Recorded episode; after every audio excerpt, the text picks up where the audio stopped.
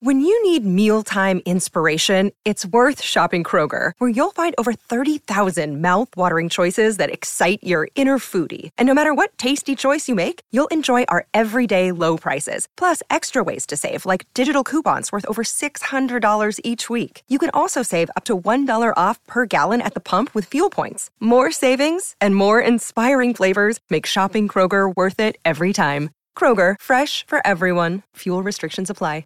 Another day is here, and you're ready for it. What to wear? Check. Breakfast, lunch, and dinner? Check. Planning for what's next and how to save for it? That's where Bank of America can help. For your financial to-dos, Bank of America has experts ready to help get you closer to your goals. Get started at one of our local financial centers or 24-7 in our mobile banking app. Find a location near you at bankofamerica.com slash talk to us. What would you like the power to do? Mobile banking requires downloading the app and is only available for select devices. Message and data rates may apply. Bank of America and a member FDIC. From New York City, this is Lexicon Valley, a podcast about language. I'm John McWhorter.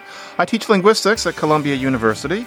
My latest books are Words on the Move and Talking Back, Talking Black. But today, I'm in mind of something that happened last night. I have been watching the old Batman TV show with my five year old daughter.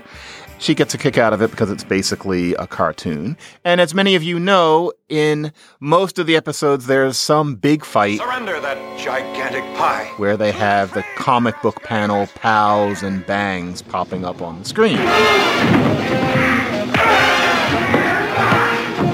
And in the one we saw last night, one of those Bam Pow panels was Boff. And so I was reading off the panels to her because she still reads slowly. Pow, Bam. And I said, Boff.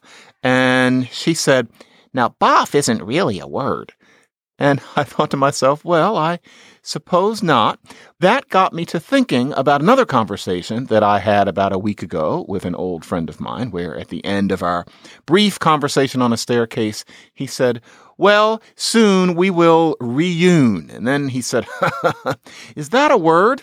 And we both agreed that it wasn't. But then again, is it or is it not? What determines whether something quote unquote is a word. So of course one thinks, well, you're supposed to say reunite. There's no reune. You have a reunion, but you reunite. But let's face it, me and this man weren't talking about how we were going to reunite. We didn't once date or the like. We meant something else. We meant we're going to get together for a drink the way we always have. Reune. And yet, I don't think it's a word in that you feel like you're making it up when you say it. But let's face it, a lot of us say reune or we stop ourselves right before we're about to say it. There are funny things like that. And it leads you to think about the very fuzzy nature of what a word is. It's one of those matters that has always tickled me. For example, liaison. Okay. So is there a verb to liaise? I hear people saying it all the time. Now there's one where I don't say it. Many people find linguists to be so non-judgmental about language. But no, we're human beings and there are things that don't taste good to me, just as there are things that don't taste good to all the rest of you. Liaise, I don't think of it as a word, but to tell you the truth, I have no scientific reason for determining that it's not a word because things that we do consider a word come about all the time in the same way as people are creating liaise from liaison. You are liaison to the VP, right? That's your liaison debt. Uh, I was born a sir. So, as I've said on this show before, the idea that there's this little round green thing called a P, not really. That thing was originally called a piece. It was a piece or a peas. But because that sounds plural, it was natural to think that P's are a lot of them and that one of them is a P. And here we are. The original word was editor. There was no word edit.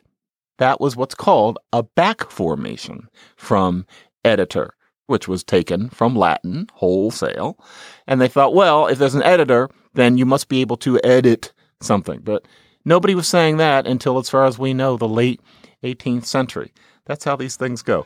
Or listen to Porky Pig singing in 1940. Here he goes.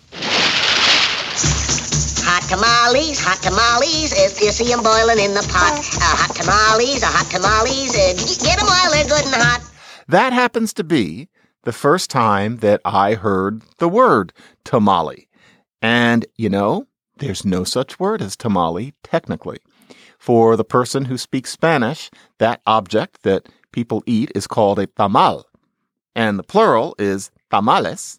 And so in English, tamales, and we figure, well, okay, then it must be that there's something called a tamale. And we're not going to call it a tamal, and it's just too bad. This is how words come about. And it's why it can be so difficult to answer the question that many people ask a linguist as to whether something is a word, as my friend did the other day with that reun business. So, irregardless, we are told, and I think it's very clever, that that's not a word because regardless does the trick. To put the ear on regardless is redundant. And yeah, it definitely is. I first heard that in an episode of the Mary Tyler Moore show, I'm almost sure, and I tried to dig it up, but that's a tough thing to search. But that's when I first heard that irregardless is not a word. And I thought, oh, that's right. Okay, irregardless. Yeah, that's that's a mistake. And yet we say it all the time. And nowadays I would say, yes, irregardless is redundant. But then again, overwhelm what do you think whelm means if you're overwhelming? Well, actually, whelm meant to overwhelm. And so overwhelm is redundant. Or I'm going to admit something to you, and I hesitated when I was thinking about whether or not to put it this way for the podcast, but I've decided that one must be true to oneself. And so I'm going to admit something. Disheveled. I have always pronounced that word disheveled and I assumed that the idea was that there was a disheveling. Well, I found out actually, I admit it, I'm 51 years old. Yes, I call myself a linguist. I found out this week it's not disheveled, it's disheveled. I guess a lot of you knew that. It's disheveled, as in decapitated, decaffeinated, duh sheveled. And the shevel had to do with the French word for hair. You take something off of the hair and then the meaning extends into being just sloppy in general. Disheveled. I thought it was disheveled. And you know what? I'm going out on a limb here because I can tell that I, at least in this, am not alone because I have used disheveled and spelled it that way and discussed it that way in not one, but two books. And it's gotten by eagle eyed editors who otherwise were calling me on all sorts of things. Even those editors thought that the word was disheveled. This week, something came over my transom from a listener, an adorable tiny little dictionary from 1872 that gives a wonderful window into the way, for example, Rutherford B. Hayes would have spoken and it's full of the queer pronunciations that would have made it so odd for us to listen to cultivated people in the late 1800s. It's also one of those tiny little books with the tiny print that made me squint and reminded me that after 40, your eyes are not what they used to be. But something that I found and Valerie Gigliotti, thank you very much for that little dictionary. It is already one of my treasures. One thing I found going through it over a couple hours is that usually they only give the accent of words. But every now and then they give the full pronunciation because they're correcting what people are generally mispronouncing in their estimation. One of those is for the word that I think of as disheveled, they write disheveled which means that in 1872 already lots of people were saying disheveled, or they wouldn't have had this impulse to quote unquote correct it. So he shows up, he's all out of breath, he's disheveled. Hmm, a disheveled and malnourished man found sleeping in his own filth. Hello, Mindy. You're looking more disheveled than usual today. So, is disheveled a word? Is that the way it's pronounced? Is it dishevel now rather than dishevel? Well, you could say no because it's not that way in the dictionary. But if it's gotten around to a certain point, and nobody can determine exactly what that point would be, if it's gotten around to a certain point, there is room for saying that change has simply happened because goodness, you just can't stop it. You know, when you are living within your contemporaneity, your judgments will be there. I do not like liaise. That does not sound like a word to me. But I always think about people in the past and how they felt about things that now we think of as perfectly normal. And so, for example, Richard Grant White. And this is 1872, as a matter of fact. And you can tell from that name how he felt about the English language. He was American, but he was a Shakespeare scholar, and Richard Grant White didn't like some stuff. And with great authority, he used a cane. With great authority, he would pronounce on things like the word standpoint. Now, there is a vulgar word, isn't it? Standpoint. Why would anybody let that manure fall out of their mouth? He didn't like standpoint. But listen to his, his reasoning brilliant man, but sometimes you can read his writing as humor because standards have changed so much in certain ways. So here, here's White. Standpoint. Whatever the channel of its coming into use, is of the sort to which the vulgar words washtub, shoehorn, brewhouse, cook stove, and go kart belong the first four of which are merely slovenly and uncouth abbreviations of washing tub, shoeing horn, brewing house, and cooking stove. Well, okay, Richard, that's how he felt. He was listened to, but I think we feel differently today about standpoint. And and he goes on. He says, "But by no contrivance can we explain standpoint as the point of or to or for stand." And he compares it to these other cases. Rainbow, bow of rain. Bread knife, a knife for bread. House top, top of house. Dancing girl, girl for dancing. And standing point, point for or of standing. Okay. Well, we now think of standpoint as a rather elegant little word. And so I don't like liaise, but I'm afraid that maybe I, John Hamilton McWhorter, am becoming the Richard Grant White of 2017. So one just worries about such things, which leads you to think about various tipping point cases where you're inclined to think, well, that's not a word. But then again, hmm, Richard Grant White, for example, dis. I dissed him. Now, is dis a word? You know, it's being used so much now. I mean, over the past 30 years, that word has really taken over.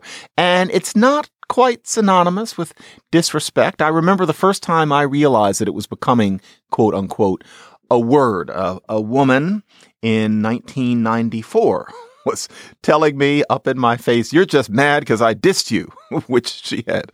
And I thought to myself, you know, she doesn't even mean that as slang. That's a, that's a word. And she didn't mean I disrespected you. She meant something more specific having to do with dating and the timing and the callings of such things. Dissed. And so you can think today, well, no, it's just short, it's slang for disrespect. But I think dis has become a new word. Now, how do we feel about hangry? The astronauts on the International Space Station are hungry, and we'll need you to get them this pizza before they get hangry. Hangry? Hungry and angry. You're in a bad mood because you're hungry. It's so clever, but we think of it as a joke. Rachel and I uh, hired a male nanny. You got a man who's a nanny? You got a manny? A male nanny is a manny, he, he, he, but it's not really a word. I, I guess not. Mansplain, man spreading, all of those we think of as coinages, as just little jokes. But then again, I don't know, because if you look at the history of a great many words, you find that, well, a lot of words are born from exactly these sorts of things that would have started as jokes. Flush does not go back to some ancient Proto Indo European word, pluch, or something like that. It was a combination of flash and gush.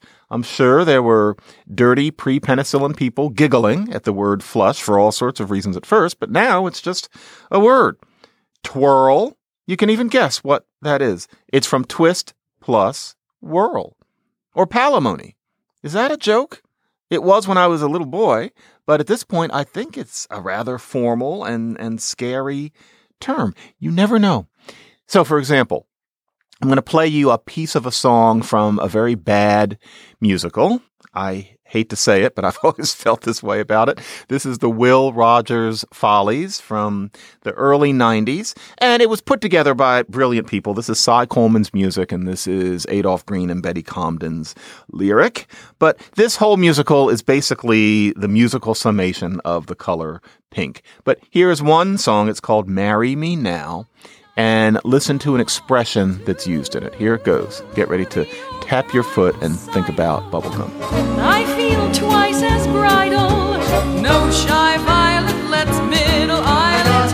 I got you, and I'm twice. So notice that let's middle aisle it.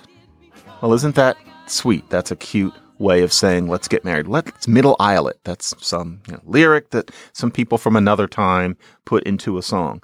But you know, real words get created that way. So, for example, arrive. There is no ancient word, something like haribum or something like that, that arrive comes from. You have arrive in French, but in Latin, there is no arrivere word. Arrive started in Latin as ad plus ripa. That's to the shore. And so it was a little idiom. Ad ripare would have meant to get to the shore, therefore to arrive. So the word arrive starts as to the shore it, so to speak. And now we'd never know it. It's just one word. I used to say that nobody uses the word arrive in speech. And then I started noticing that basically everybody uses it but me. I used to say, no, people say get there. But no, people do say arrive. So you never know. Anyway, what is a word given where they come from, given how random, how jokey the process often is? So much of it really just comes out at par. And so you can look in the past and you can see how arbitrary what a word is. In, for example, words that came and then just went for no particular reason. And so, for example, Independence Day. Okay. But you could say Independency Day. They're dependencies, so why not independency? And we think, well, no, independency isn't a word. But John and Abigail Adams thought differently. Another musical, a better one than the Will Rogers Follies. This is 1776. And listen to Abigail singing about independence and notice the word that she uses. Hmm? Just tell the Congress to declare independency. Then sign your name, get out of there, and hurry home to me. So I use that clip because of the podcast format, but of course that comes from the Adams letters. That is what Abigail wrote. That is what John Adams wrote. It was independency. Well, things tipped and independence ended up triumphing. But, you know, if you roll the dice again, then the word would be independency. It just happened not to make it. Or handsome. Okay. Ugly. Why not ugsome? You know, there's gruesome. There are all sorts of words with some on the end. Loathsome. What about ugsome? Well, there was ugsome. That was a word. For some reason, it was more common in Scotland. God knows why. But ugsome was a word. Dropped out several hundred years ago. I use it all the time because I think it's just, it fits. If something's handsome, why can't something be ugsome? Frankly, I also like to say shitsome. Why not?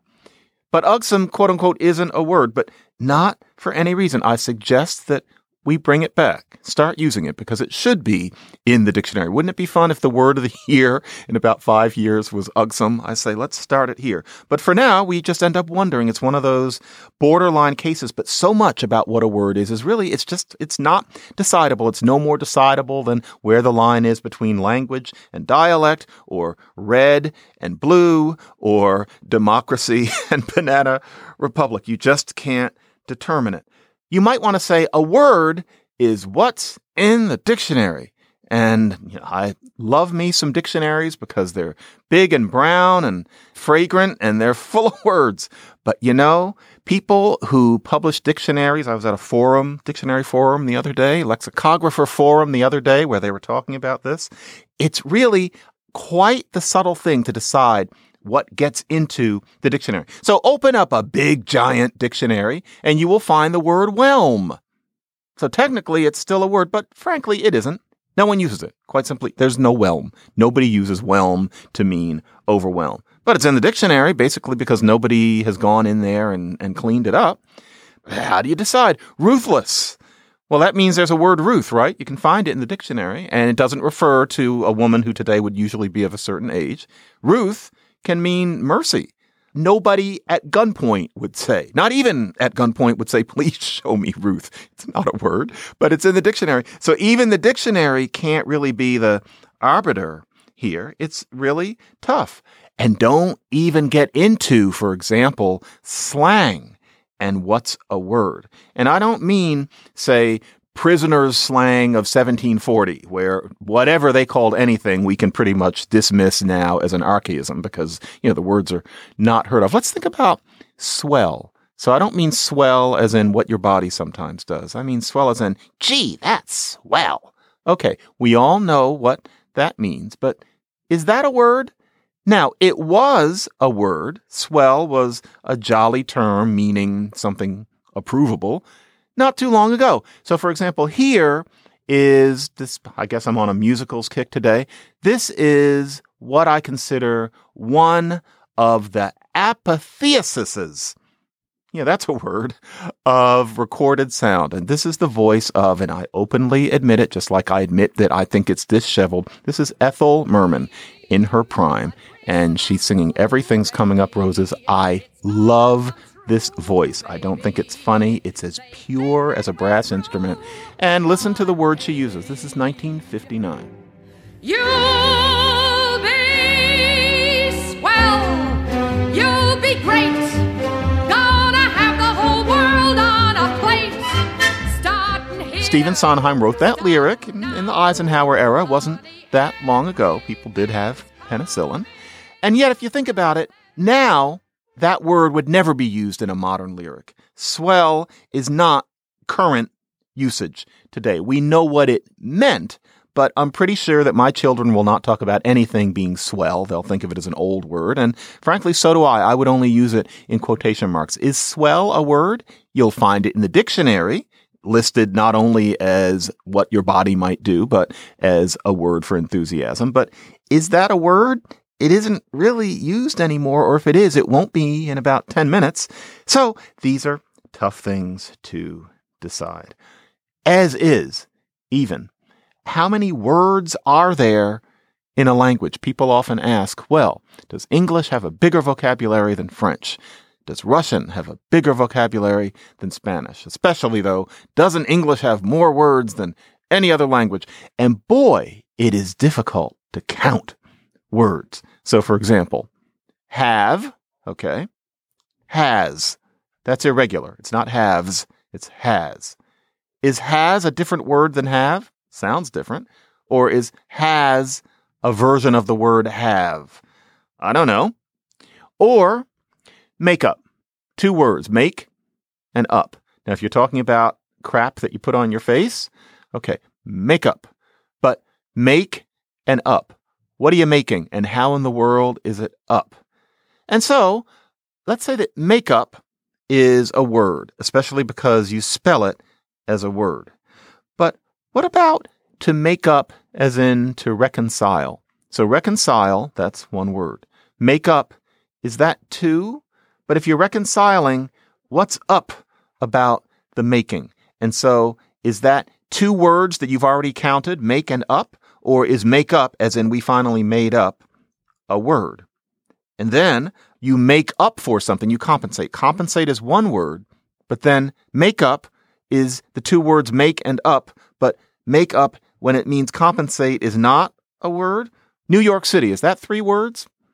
Think about when you say it. So, New York City. City feels like a word, but New York, I certainly am not thinking of a York that's new because especially since I'm not British, I don't really think about there being a separate York. It's just New York. It's just one thing. New York City. So to me, New York City is two words, really. I know that you write it as three, but I'm not aware of a York that can be new. For me, it's just New York, and I've lived in New York for a long time. Goodness gracious, there is nothing new about it. It's just New York, New York City, or San Francisco.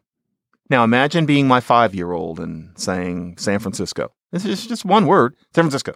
That's all it is. Now, we write it as San and Francisco. Okay, that's how it's written because it's Spanish for St. Francis, but we don't speak Spanish, or at least I'm not speaking Spanish. I don't walk around thinking about Spanish. So San Francisco. So San is a word and then Francisco is a word, but I don't know what San means in English. When I say San Francisco, I'm really just saying one word. Then I learned to write it as two. in the same way as I write ice cream as two words, but really it's I scream. I'm quite sure that my five year old doesn't know that it's ice cream. It's ice cream. That's just one word. These things are really subtle.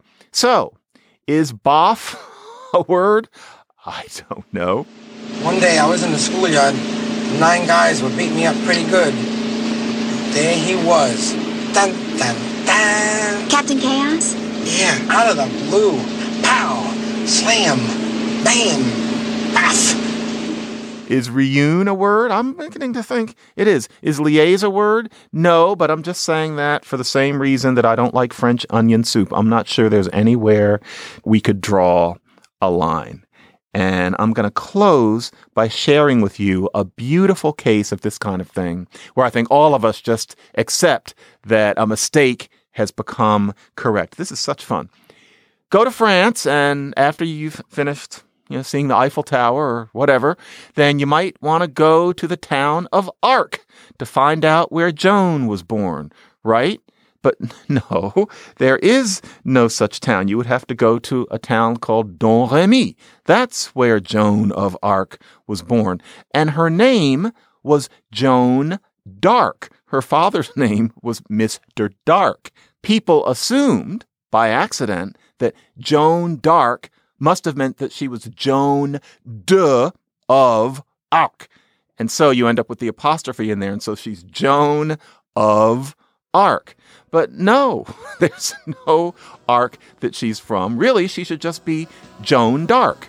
But you don't want to call her Joan Dark. That sounds like some Hal Hartley movie. She is Joan of Arc. And that's just based on a mistake. And so now that town of Arc is a word, if only to refer to the town that Joan did not come from. It was deep deep into his fiery heart that he took the dust of all precious Joan of Arc. Then she clearly, she clearly understood if if he was fire, oh, she must be wood.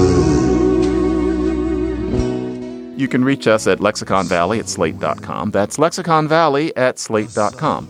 Follow us on Twitter at Lexicon Valley. Steve Lickteig is the executive producer of Slate Podcasts, and Andy Bowers is the chief content officer of the Panoply Network. The show was edited by Mike Volo. I'm John McWhorter. Thank you so much for listening, and see you back here in two weeks.